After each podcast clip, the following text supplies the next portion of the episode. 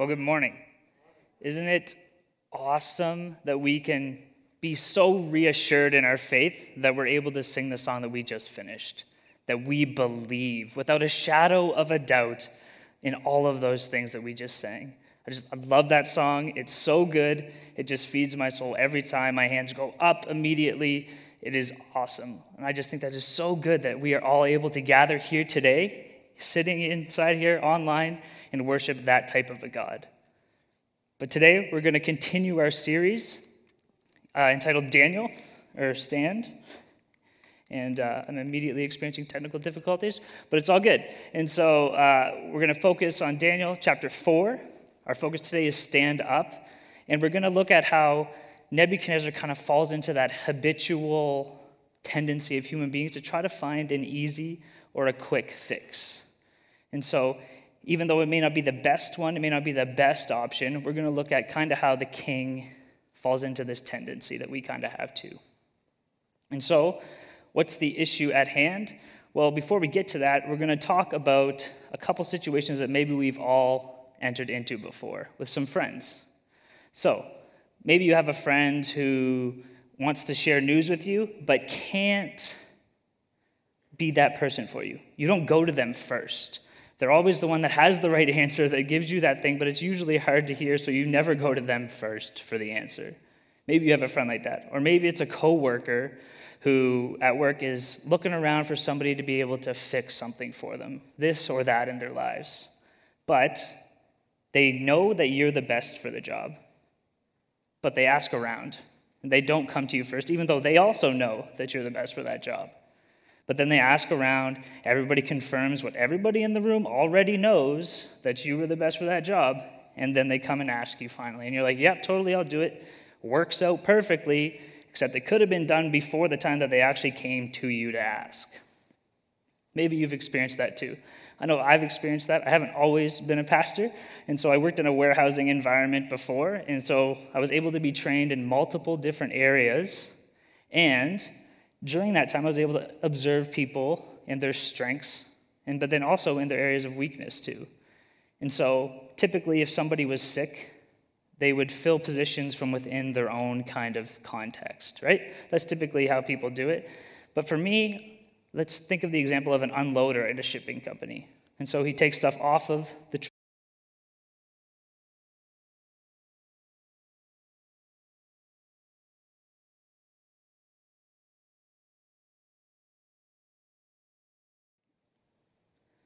And once this tree is chopped down, the things that need to happen are the branches are cut off. The fruit is scattered, but they cut it down to a stump. And so they aren't able to fully remove it, but a stump is left, but it's chopped down and removed. And then this dew that's falling on the man. This is a symbol of the man no longer having a home.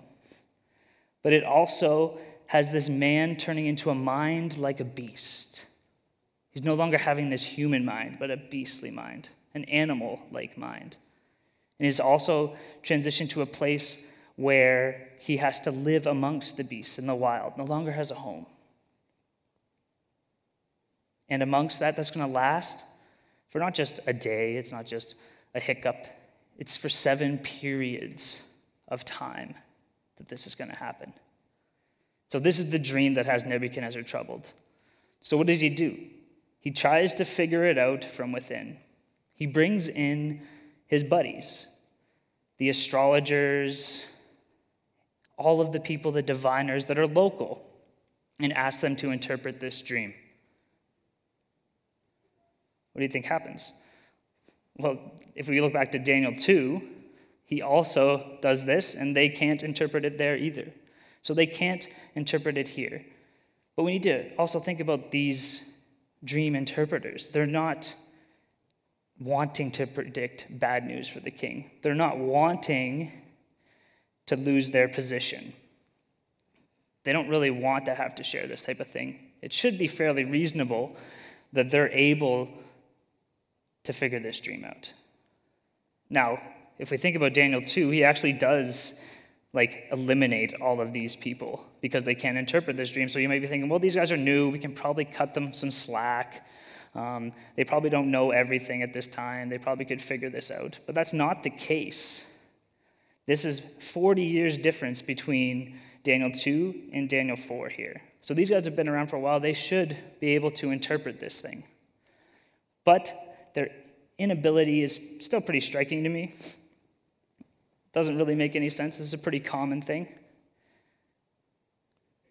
But also, we see that these people are just unwanting to share this message too, which helps for Daniel in the end, who becomes the necessary person in the story. He needs to be asked to come along.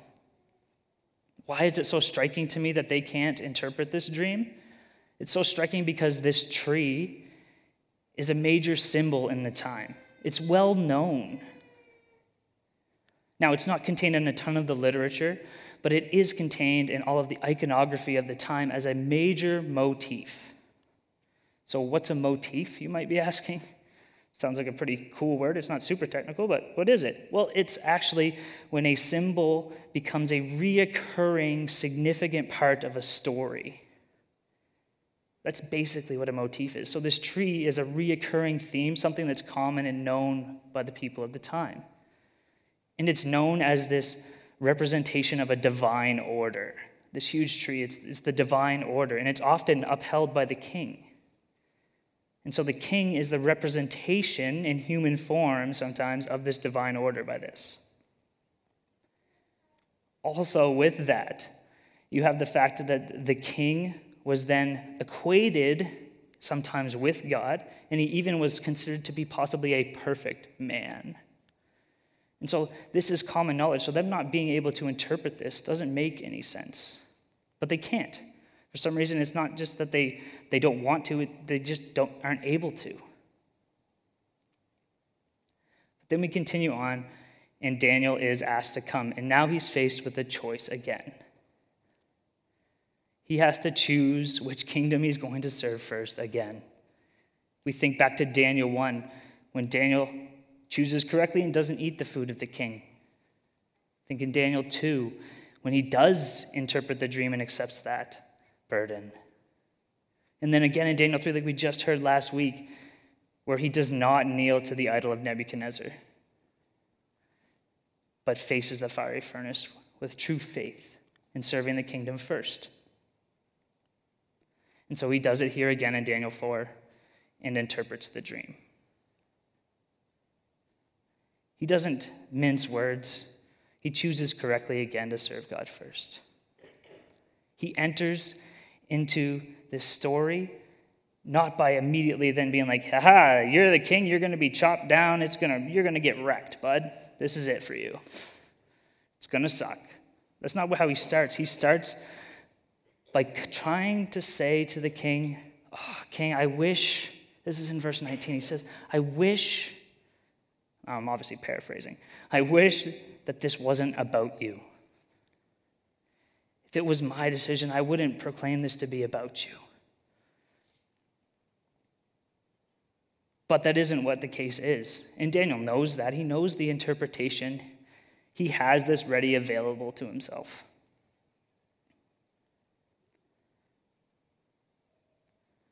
And so he tells the king.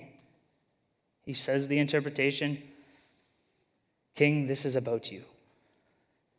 This tree represents you. This man will be you. He says this in verses 24 through 26 to him.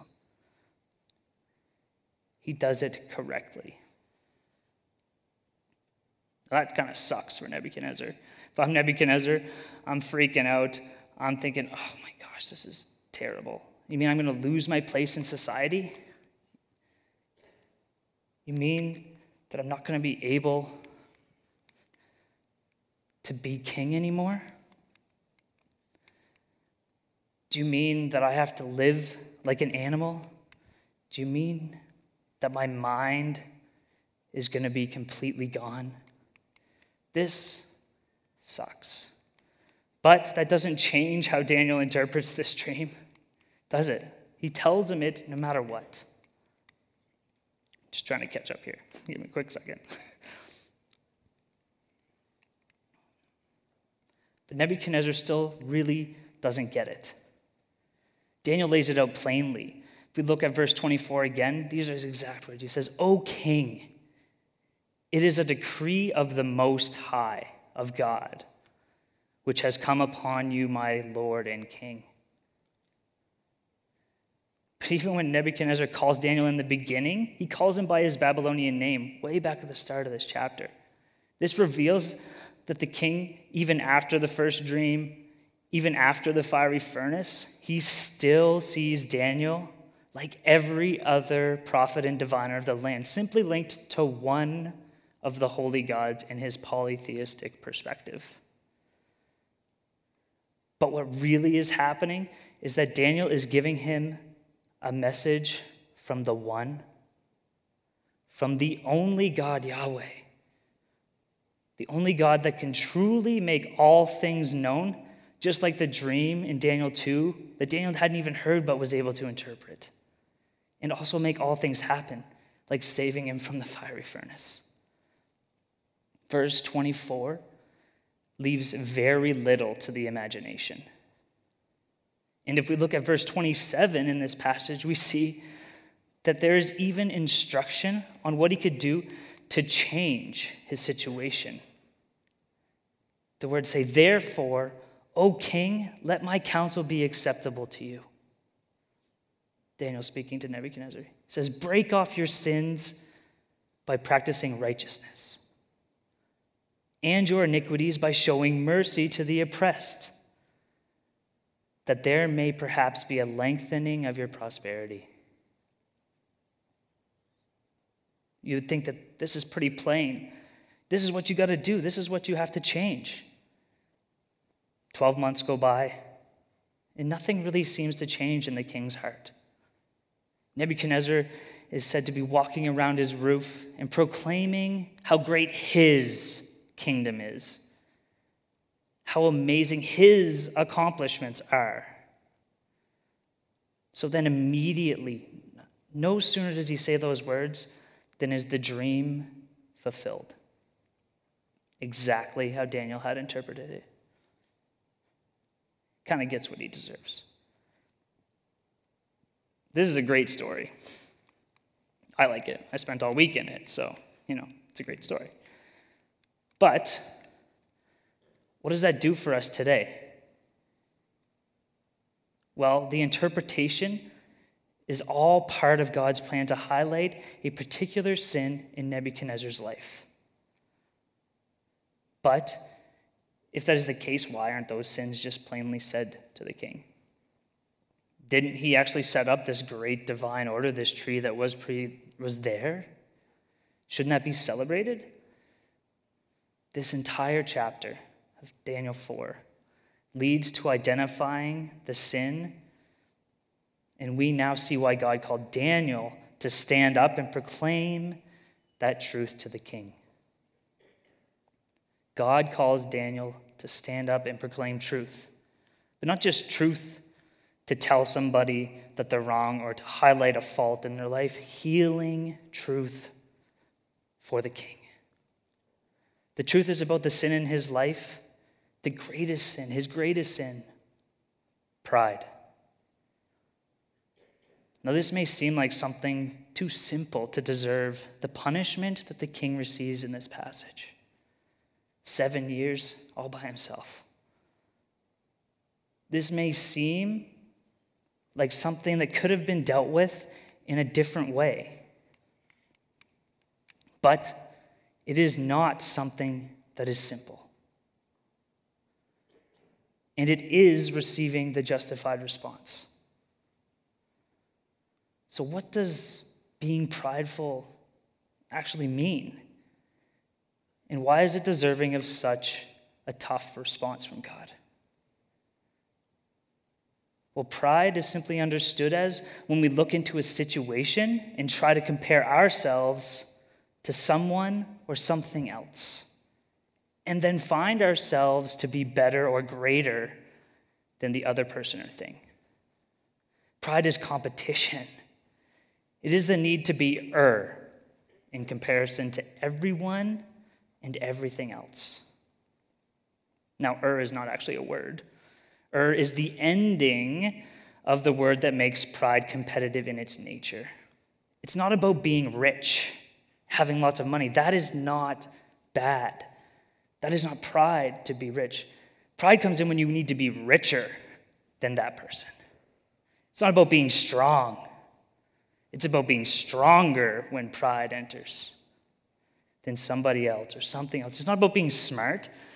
That's not, it's not prideful to be smart. It's prideful when you have to be smarter than somebody else.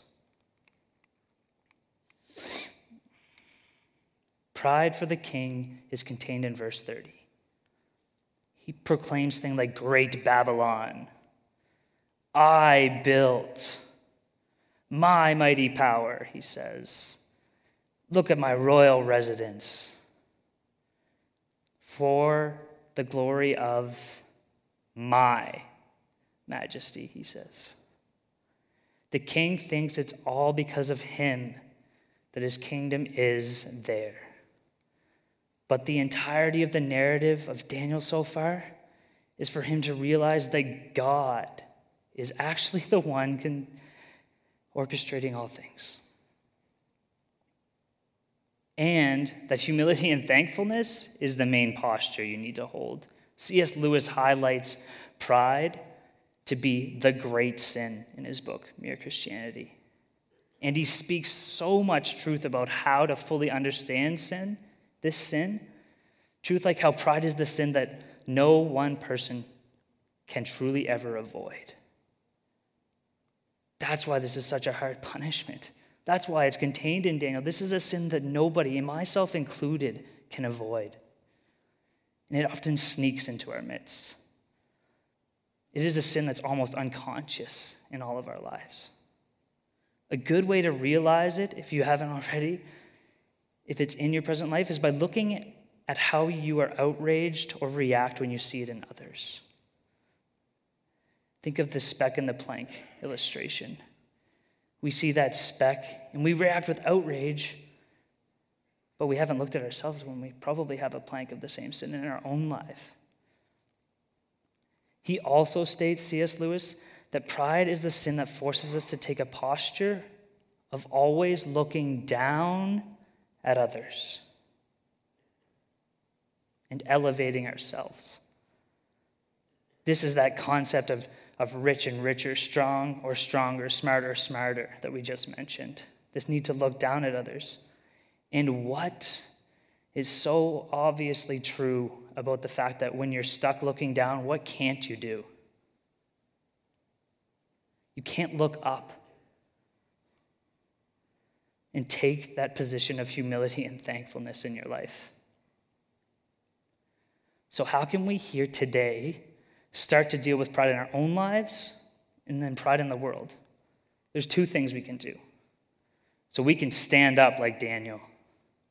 Standing up like Daniel is being able to see the truth in the world and willing to speak that truth into others' lives around us. If we look at Galatians 6, verse 1, it says, Brothers, if anyone is caught in any transgression, you who are spiritual should restore him in a spirit of gentleness. We are to speak into the lives of those around us. We do so, though, in the spirit of gentleness. We just finished a series on the fruit of the Spirit, and gentleness was covered there.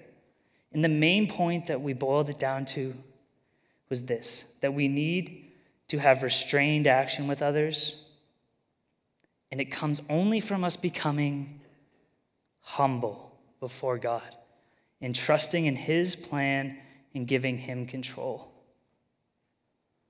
That's exactly like what Daniel does here when he tries to speak gently to the king. We already mentioned verse 19, where Daniel tries to say, I wish this dream wasn't about you, but it doesn't change the fact that it is. And then again in verse 27, when he tries to give him solutions to lengthen his prosperity as king. He surrounds his message of truth with gentleness. The second part, though, of Galatians 6 1 needs to be present in our lives as well if we're going to stand up like Daniel. It says, Keep watch on yourself, lest you too be tempted. This is key because we need to remember that in the moments when we speak into others' lives, it's not speaking from a place of pride in ourselves because we've got it all figured out. We're speaking from a place where we know we need the healing truth that we're sharing just as much as the person we're sharing it with. We're not looking down on those, but we're looking directly at them because we're there with them.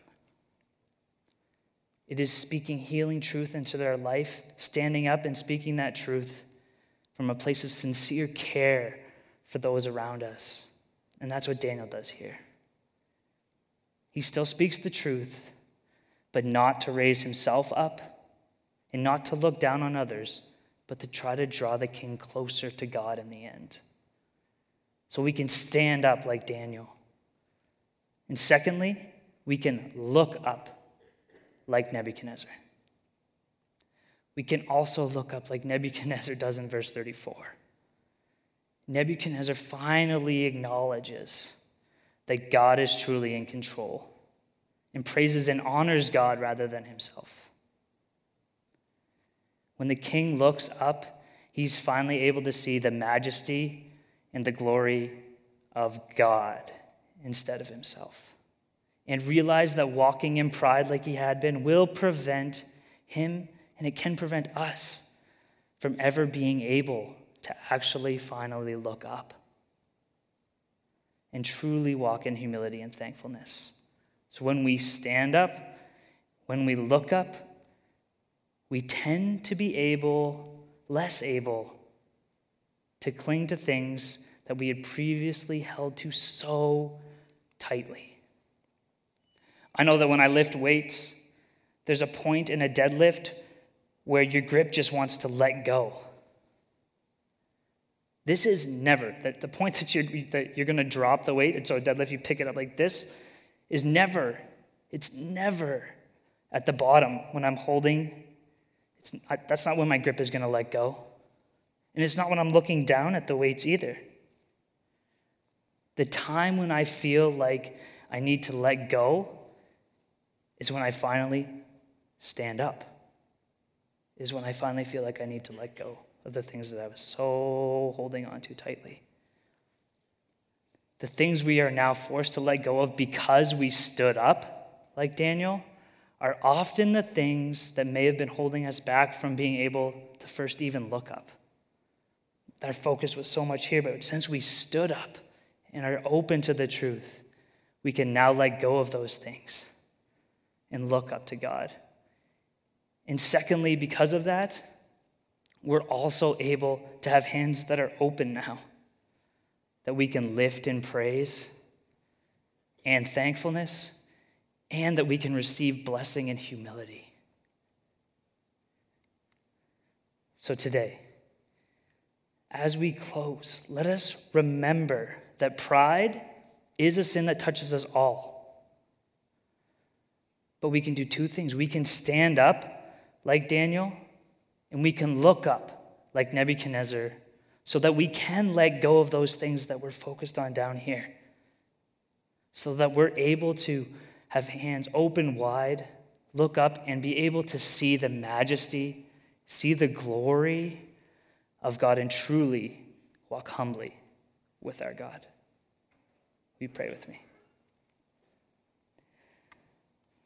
God, we thank you for the truth contained in your word. The truth that we as humans are fallen and sin is in our life, Lord. That's just a fact. But you have come and bridged that gap. You give us teaching like this, but you also sent your Son to die for us on the cross and bridge the gap that sin created. And we thank you for that. And Lord, today, there's somebody here who doesn't know you. Soften their heart now. Let them be able to stand up and see the truth that you are in their life. Allow them to be able to look up at you and see your majesty and your glory. And Lord, because of that, allow them to let go so that their hands are open to receive the blessing you want to pour out on them, but also that they can lift their praise to you in the end, Lord. We thank you that we can do that and that you are there listening, welcoming the praises we lift to you. God, you are amazing and we love you. In your name, amen.